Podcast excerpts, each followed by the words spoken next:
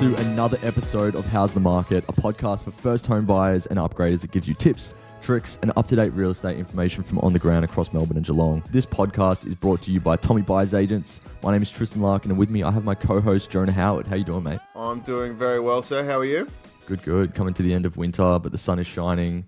The property market is coming back to us. I'm still freezing though. It is still freezing, but things are things are looking up. How's uh how's it been on the ground for you over the over the last weekend? Um, it was super busy out there. I think we're just starting to catch up probably to Melbourne, but it was yeah really really busy. A lot of buyers out there. Really? There you go. A lot of confidence back. Um, I reckon there was about 50 people at this open I went to in Geelong West. There was a lot of people there. Um, yeah, so very exciting. Really?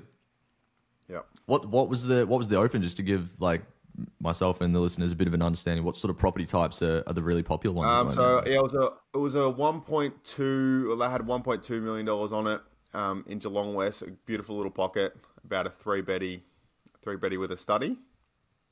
Um, yeah, and there was just a lot of young couples with like yeah maybe one or two kids, young couples in there, young professionals, um, all all looking to kind of enter the market. So yeah, very exciting stuff. Mm, and that's a great spot, Geelong West. That's that blue chip real estate out there.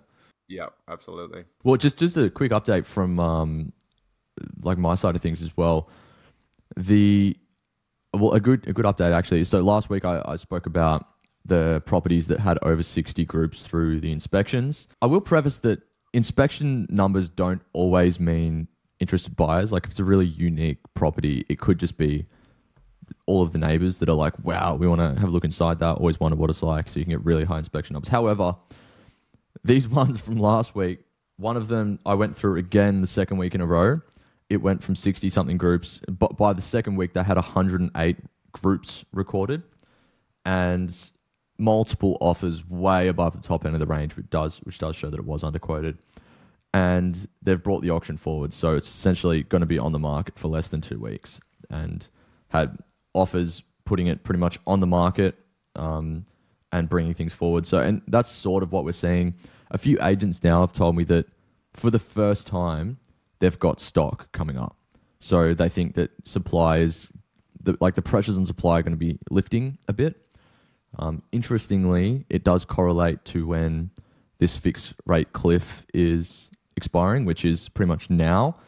Um, the vast majority of properties expiring uh, in the second half of 2023 of, of uh, mortgages expiring off their fixed rates. So that all aligns up. But today we wanted to touch on something. I, th- I think this is so important. It's a really big topic that I'm starting to see a little bit on recently, and it's avoiding costly mistakes. What to prioritize in your property search. So on that, and and what we've just touched on is essentially Demand is up due to net overseas migration, the rental crisis, many other factors. Supply is low. A lot of people are just fearful of selling um, due to interest rates and due to sort of a culmination of things. Essentially, it just means that we're slightly in more of a seller's market now than we are a buyer's market. And when a good property comes up, as I've just sort of described in that recent example, they move pretty quickly. And what I've seen time and time again is people essentially they're they're not doing the correct due diligence and they're compromising on more things than they should be. So just really wanted to touch on today that there is a few things that you should probably never compromise on. And we just want to go through some of the big ones. Now, I will let you know that the last two are the most important. So stick around and find out what they are. But the first one to kick it off what you should never, you should never, never compromise on is your budget.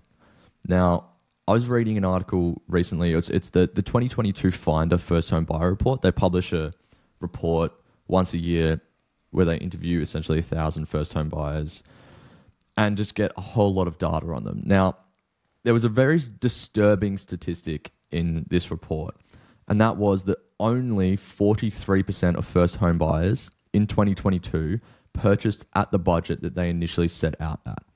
So that's only 43%. So 20% of them were um, better off, though. They purchased below budget.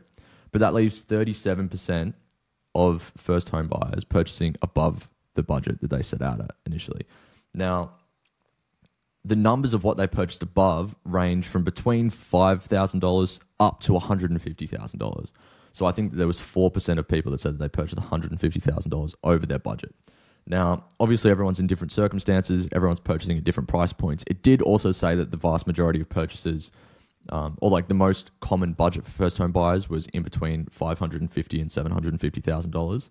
So take that as you may. But the easiest way for someone to feel buyer's remorse, regret the purchase, and then be, be in a position where they're forced to sell early is purchasing over the budget. So it's so important. You want to make sure that your financial health is put first. And we're going to have to get more um, brokers on to chat chat with both of us because you don't want to be in a position where your last penny is used for your deposit and then all your purchasing costs. And then when you get your loan, you've got nothing, right? You want to always make sure that you've got some financial buffers left over and just have good financial architecture to make sure that you're in a position that has got like a good financial foundation. So, yeah, do not compromise on budget integrity. Set out what you can spend up to, and then just do not look at anything that you believe is going to sell over that. It's just so important. Now, the next thing is location. So, this one is, I think it's the easiest one to compromise on. Um, if you're looking in, you know, desirable suburb A, maybe you've looked for two months, there's not much coming up, there's not much available online. You just want to go through some properties because you've got a budget and you've got a pre approval and it's expiring. So you start looking in other areas that you might not consider or you might not like, and then you're like you're getting into the areas that don't really tick the boxes for you. But hey, the house is cool. Like you get a bigger house for the same budget, but the location's not there. Or maybe you start looking in main roads, or maybe you start looking on the train line, or underneath the enormous high tension power lines, or you start looking, you know, on in the areas underneath flight paths, the properties that have been on the market for 60, 90, 120 days plus. You start looking at those ones, the ones that people don't really like just because you want to get into something. It's common, especially when you've been looking for a while. Like it's, I've heard a lot of first home buyers tell me that um, searching for a property on the Saturday every week feels like the second job.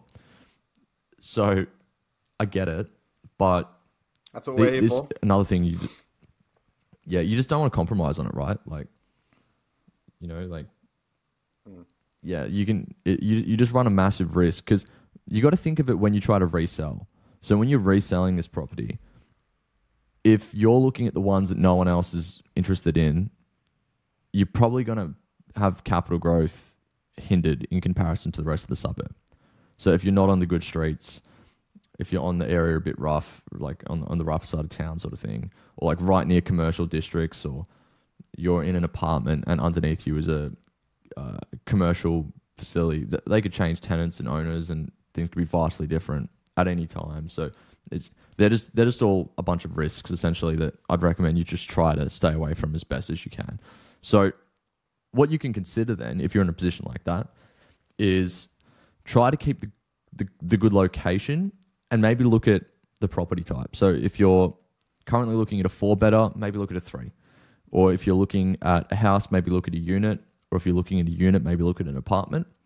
Though you should listen to our podcast that we did um, just recently on are apartments a good first purchase because there's there's a lot of caveats in there. Though that would be the second tip. So try not to compromise on the location. Something will come up eventually. Like you just need to be you need to be patient and you need to be relaxed and you should just try not to rush rush anything there. So we'll okay, we'll go into point three then. So point three I've got listed as amenities and infrastructure.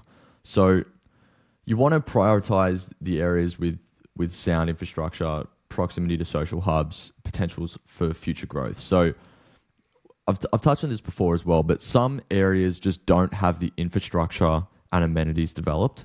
So it's something that's really important. Like if you don't have access to the freeways or public transport or the, you know, just the, the, the necessary schools, like you've got to drive forever to get to the closest school and then traffic becomes a nightmare or there's no shops or like whatever it is all of these things are so important just for your practical day to day living. So you don't want to compromise on the things that are going to affect your day to day life. So we always recommend we call it like just stomping the pavement. So if you're looking in an area that you're not 100% familiar with, literally walk the streets, get up the maps and map how long is it going to take to get to your parents' place or how long is it going to take to get to school, work, the local shops. You know, if you're making dinner at night and you've got an ingredient, you need to run down to the shops. Is it a 15 minute one way trip? Like, where the, these are just things that, you know, if you're looking in new suburbs that they just haven't been built out yet, you can look at the precinct structure plans to see where things are going to be. But again, like, we'll have to do another episode on that because even then, things aren't guaranteed if they're not already sort of being built or underway. So, yeah, you want to make sure that you're not compromising on things that are going to heavily affect your day to day living. Because, and I've spoken to people that have done this, and what ends up happening is that they end up selling sooner because they're just like, no, I honestly just can't deal with this. Maybe the first year or the first two years, you're like, yeah, this is fine, you know, happy to wait. And then, you know, year three, four, and five, you're like, no, nah, let's just sell. Who cares if we make money? I need to get out of here. And then that's when one opportunity cost comes in, but then just financial costs come in. Like property is expensive to transact on. There's heavy costs going in, stamp duty, and there's heavy costs going out, agent fees, and then stamp duty again to get back in, right? So you want to try to minimize the amount of times that you need to purchase property and, and try to think long term. And that brings us on to the next point. So property size and layout. So this one is something that we saw massively in COVID, right? So people were purchasing properties that were perfect for them during lockdown. Especially, this is especially a Victorian one, right? Like a lot of people, you know, moved to the country. They purchased lifestyle properties. You, you saw like the Mornington Peninsula just went ballistic throughout COVID, like forty percent gains um, in some suburbs streets. And then what's happened, like a lot of people also were like, oh, well, you know, COVID's here. We're all working from home. Let's, who cares about the office or, where, you know, the company I'm working for? Let's move it an hour and a half out, get a bit of land. We'll just have a home office set up. And, you know, Bob's your uncle. And what what's happened is a lot of these people now are getting called back to the office or they've realized hey i'm like nowhere near my friends or maybe like the house is even like too big for them that you know they've got three bed plus two study. It's like a five bed house. There's two of them living there. You know, like it was great in COVID. You know, you, you had your you know friends or family or whatever staying over, but it's just not the right house for them. And this can go the other way as well. Like if you're if you've got two kids and you purchase a two better and they're you know they're young, so it's okay for them to sort of bunk bed in the same room, but one or two years time, you're like, hmm, now I need to upsize like they're the things that you shouldn't really compromise on. So it's it's just carefully assess your actual space needs and try to make the property that you purchase a long-term purchase so that you don't have to sell and then rebuy within like a 5 to 10 year time frame. Like try to make it over 5 years as the bare minimum. Like ideally it should be 10. And but then also you also you also want to carefully balance not buying something that is just too big and manageable for you, and it's just not exactly what you need. So you just really need to look at your scenario and your living situation. Do you really need all of that? Um, and then try to find something that actually matches your criteria. Like, don't buy something just because you know there's nothing available. This is this is there. Like, let's just grab that. that. That's that's the thing that we we don't want to avoid. Now, coming in to the second last point here, I think this is the most important one, and this is something that I have to coach buyers on a lot, is property condition.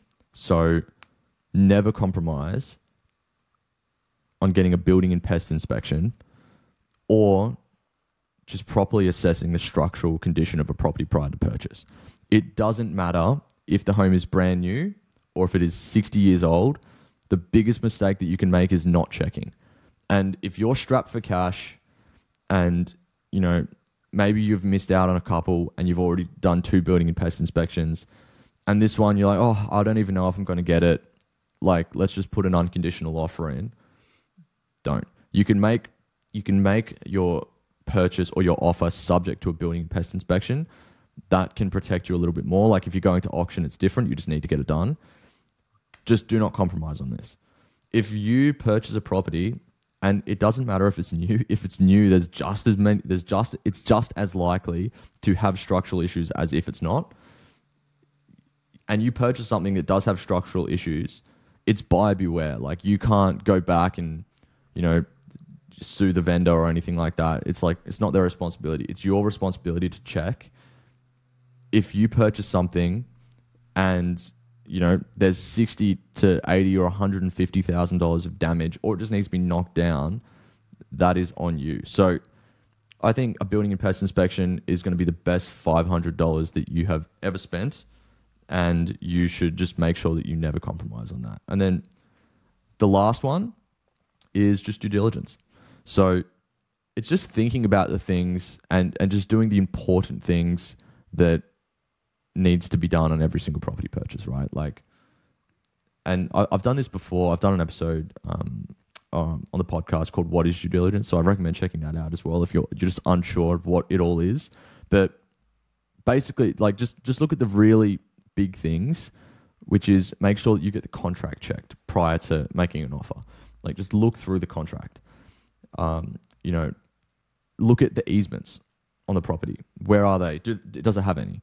The overlays, flood zones, bushfire zones, and then look at things like the position attributes and the property attributes. So, you know, for example, if a property doesn't have parking, it might not be a big thing for you because maybe you catch public transport or you're a couple, and you've only got one car and you can park on the street. But if a property has no parking, that could be a massive thing for resale later down the track. So that's what I just encourage you to be thinking about when you when you're doing all your due diligence, what and how is this going to affect me when I resell the property?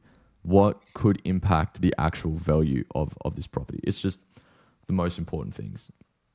And I, I know that you touched on that as well just a bit before, Jonah. Is there anything else you want to add on that? yes, absolutely. Due diligence is, is your last step, but probably the, one of the most important. Absolutely.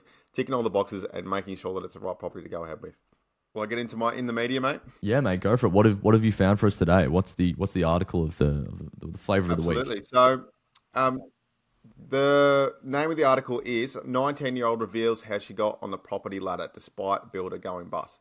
19 years old. I, I know what I was doing at 19 and absolutely wasn't buying houses. So, 19 year old property manager Zelta Medenis started saving for her first home at just 13 years old. Working at a cafe from 13 to 17, and then as a property manager, manager, she saved up enough to put a deposit on a yet to be built off the plan apartment, which obviously we would never recommend. But luckily, luckily for her, the builder went bust. Um, she got a deposit back, and then she ended up purchasing a one bedroom unit in St Kilda on Inkerman Street, which is very high demand area, of course. So she bought that at 19 for 378,000. Um, so she's now paying off her mortgage instead of a ridiculously high rent in St Kilda, as you can imagine and has really set herself up for a very promising financial future. As we all probably wish we did what what Zelta did, there are some really good lessons within this story. I think, like we like you said earlier, that your first home isn't your forever home. A one bedroom unit is not going to be anyone's forever home, but allows her to enter the market, pay off her mortgage, build equity, and then potentially buy another few another property down the line. It's about building a portfolio. It's a stepping stone to more to more properties, not your forever home. So she's really set herself up here um, for a, a, very bright future, I believe. Yeah, I think, mate, she got lucky with the with the off the plan apartment.